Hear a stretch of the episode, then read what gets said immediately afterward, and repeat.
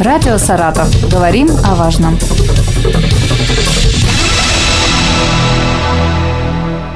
Здравствуйте, у микрофона Артем Столяров. Сегодня у нас в студии начальник управления безопасности жизнедеятельности населения правительства Саратовской области Юрин Юрий Сергеевич. Тема нашего сегодняшнего разговора – работа службы 112 и экстренных служб на территории региона. Для начала расскажите, пожалуйста, что такое служба 112 и какие у нее обязанности? Да, добрый день еще раз, уважаемые слушатели. А, служба 112 – это служба единого окна вызова экстренных служб субъекта.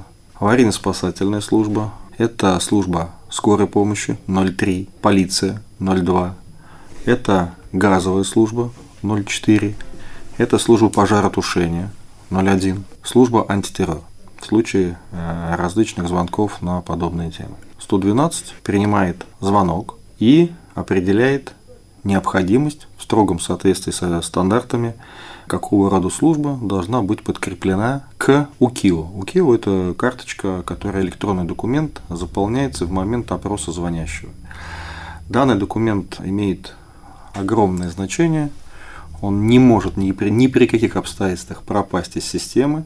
Все участники данной, э, скажем так, системы полиция, спасатели, врачи э, в любой отрезок времени могут ее не просто увидеть, могут ее поднять, э, подчеркнуть оттуда дополнительные данные, могут прослушать разговор, могут увидеть геолокацию на точке нахождения могут дополнить эту карточку, если, допустим, будет необходимость э, врачу скорой помощи вызвать сотрудников полиции, он добавит соответствующий э, значок, э, подсветит, и все участники данной системы это увидят. Поэтому это очень важно, я повторюсь, служба 112 – это служба не консультаций, это служба вызова экстренных сил и средств путем использования системы одного окна. Звонит человек в одну точку, а одновременно получается вызов двух, трех, четырех, хоть всех. В случае, если необходимо задействование муниципальной составляющей в любом городе Саратовской области, информация дополнительно передается еще и в единую дежурную диспетчерскую службу соответствующего муниципалитета.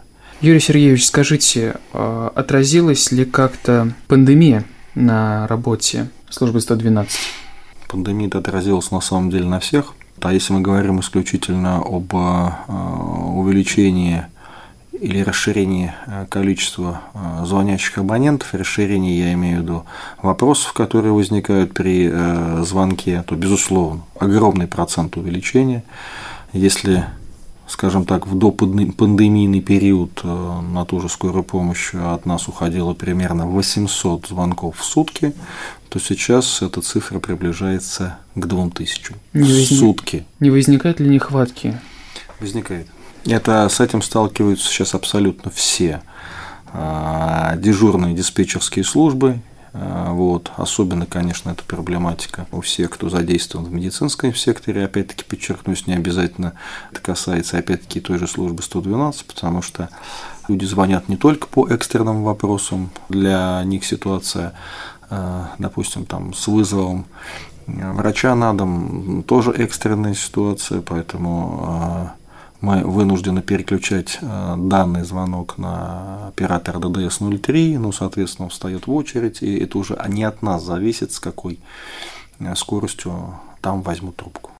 Вы сказали про конституционную составляющую, а не могли бы вы перечислить больше ситуаций, в которых не стоит звонить 112? Или уж лучше, если что-то произошло, лучше позвонить и потом перенаправят? На самом деле, буду искренен и откровенен, да я не знаю, как лучше в этой ситуации, а, потому что сейчас э, скажешь, не звоните, э, люди и так не знают, куда звонить иногда. Опять-таки, это не связано иногда с, с тем, что некуда звонить, как раз э, есть куда звонить. Не ответит вам оператор 112, когда дадут горячую воду в квартире. Не ответит.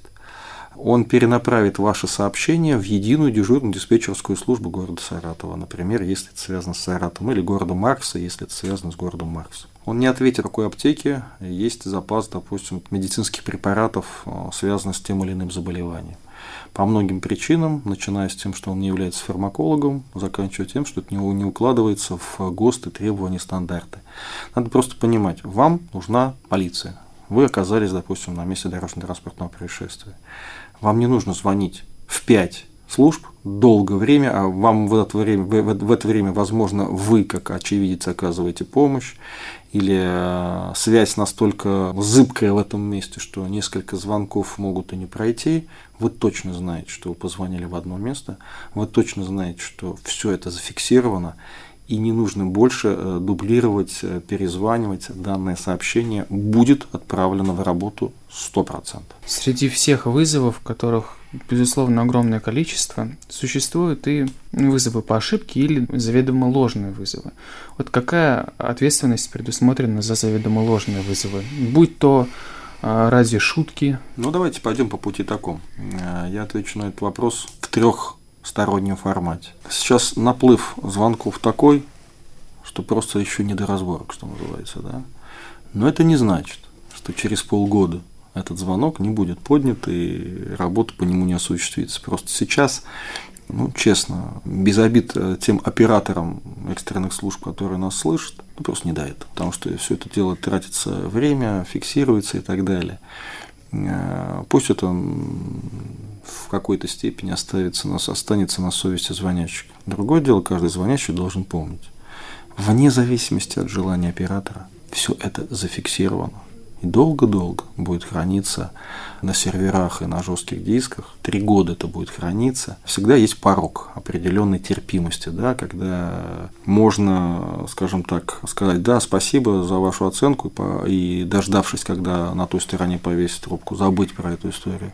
А можно, э, скажем так, дать ход. Соответствующая, скажем так, статья, она имеет место быть, нарушение может быть, но она может быть утяжелена если, скажем так, в результате злонамеренных действий кто-либо пострадает, либо, не дай бог, погибнет. Это уже совсем другая ответственность. Скажите, пожалуйста, какие перспективы у службы 112 в обозримом будущем и дальше относительно еще тех же самых номеров 01, 02, 03. Станет ли она полностью их заменой? Первоначальная концепция построения системы 112 в Российской Федерации по аналогии с общемировой практикой говорит именно об этом. Надо понимать, что служба, система 112 – это не чья-то прихоть, допустим, на муниципальном или там региональном уровне, это соответствующий приказ находится на контроле у президента. Это общемировая практика, доказавшая свою эффективность. Все, точка. Здесь больше нечего сказать. Дальше мы можем говорить только об развитии, совершенствовании и функционировании. Да, мы семимильными шагами идем к цифровизации, к максимальному упрощению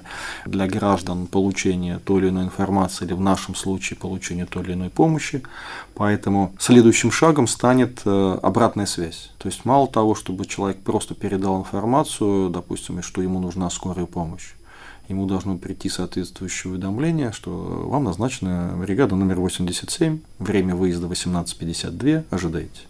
Это следующий этап, который сейчас э, активно обсуждается в э, стенах Госдумы, в ближайшей перспективе это дополнительная работа у операторов ДДС, и я очень счастлив, что это будет так, поскольку это еще больше дисциплинирует тех, кто на обратной связи. Я говорю прежде всего в данном случае об экстренных службах. Как здорово, если человек будет получать информацию о том, что вам назначено, ждите, и он уже знает. А в некоторых случаях уже есть такие системы и возможности, когда человек на собственном смартфоне или планшете или ноутбуке видит в режиме реального времени, скажем так, условно, там на онлайн-картах, что где находится тот или иной экипаж, а, с какой стороны он подъезжает, и, возможно, даже сможет в какой-то степени скорректировать, а, зная там пути лучшего подъезда или еще что-то, да. Это на самом деле э, колоссальный объем работы, задач, но я считаю, что это прям вот то, что то, что доктор прописал, это нужно. Что должен знать человек, который вынужден обратиться по номеру 112 для, скажем, наибольшей эффективности, чтобы помощь пришла как можно быстрее, на что ему обратить внимание? Ну, я бы акцентировал внимание на четырех позициях. Первое. Помнить о том, что помощь обязательно придет. Проявить терпение. Трубку могут снять сразу в течение там, секунды. Может быть, понадобится там 20, 30, 40 секунд для дозвона. Опять-таки, все зависит от загрузки системы. Это история не только наша, это и Москва, и Питер, и Казань, где бы вы ни находились. третье, тот момент, что а, чем точнее вы знаете свое местоположение и чем точнее вы опишете характер происшествия или ситуации, в которой вы находитесь, тем, э, скажем так, быстрее и точнее оператор вобьет соответствующую информацию в эту самую пресловутую карточку, и чем быстрее он ее отправит. Оператор не дожидается завершения разговора. Он с вами может разговаривать 20 минут. Карточка при этом уже была отправлена на первой минуте или там на второй. И в процессе разговора идет до уточнения информации, потому что оператор 112 запросто может удерживать, а, допустим, попытку суицида дозвонился до него человек, который чем-то очень сильно опечален, скажем так, тактично, да, и с ним начинает разговаривать оператор с целью убедить его не совершать данное действие. В этот момент все карточки уже назначены, экстренные службы туда уже мчатся. Оператор не имеет права повесить трубку, он разговаривает и будет разговаривать до тех пор, пока звонок э, зафиксирован, будет перезванивать, будет дозваниваться. Просто это тоже нужно понимать, что не нужно грузить систему. Да, это если это мы не про эту ситуацию говорим, а про вызов. Дорожно-транспортное происшествие, пересечение такой-то такой трассы, или там поворот там, там-то, там-то. А, вижу, столкнулись две машины, в них визуально вижу трех человек. Для чего сказать три человека? Сколько увидите человек, столько будет назначено экипажей скорой помощи. Это очень важная информация. Вижу трех человек, э, я приезжающий. А, если нужно будет оператору что-то доуточнить, он вас наберет. Но если он будет понимать, что вы проезжающий, если вы не остановились, э, как бы человек вправе не останавливаться, хотя, конечно, гражданская позиция никуда не уходила в сторону. Чем точнее вы будете понимать и обозначите местоположение, тем точнее и быстрее своевременно служба приедет соответствующую, ну, допустим, там та же служба спасения. Да, оператор видит точку, где вы находитесь, но а, в городе это будет 5 метров, а в поле это может быть километр. Попробуй еще найти. А если это река, например, звонок, у меня муж ушел на рыбалку, второй день не откликается, ищите. А где он пропал? На Волге. Где именно? Под Марсом, под Балаково, под Вольском.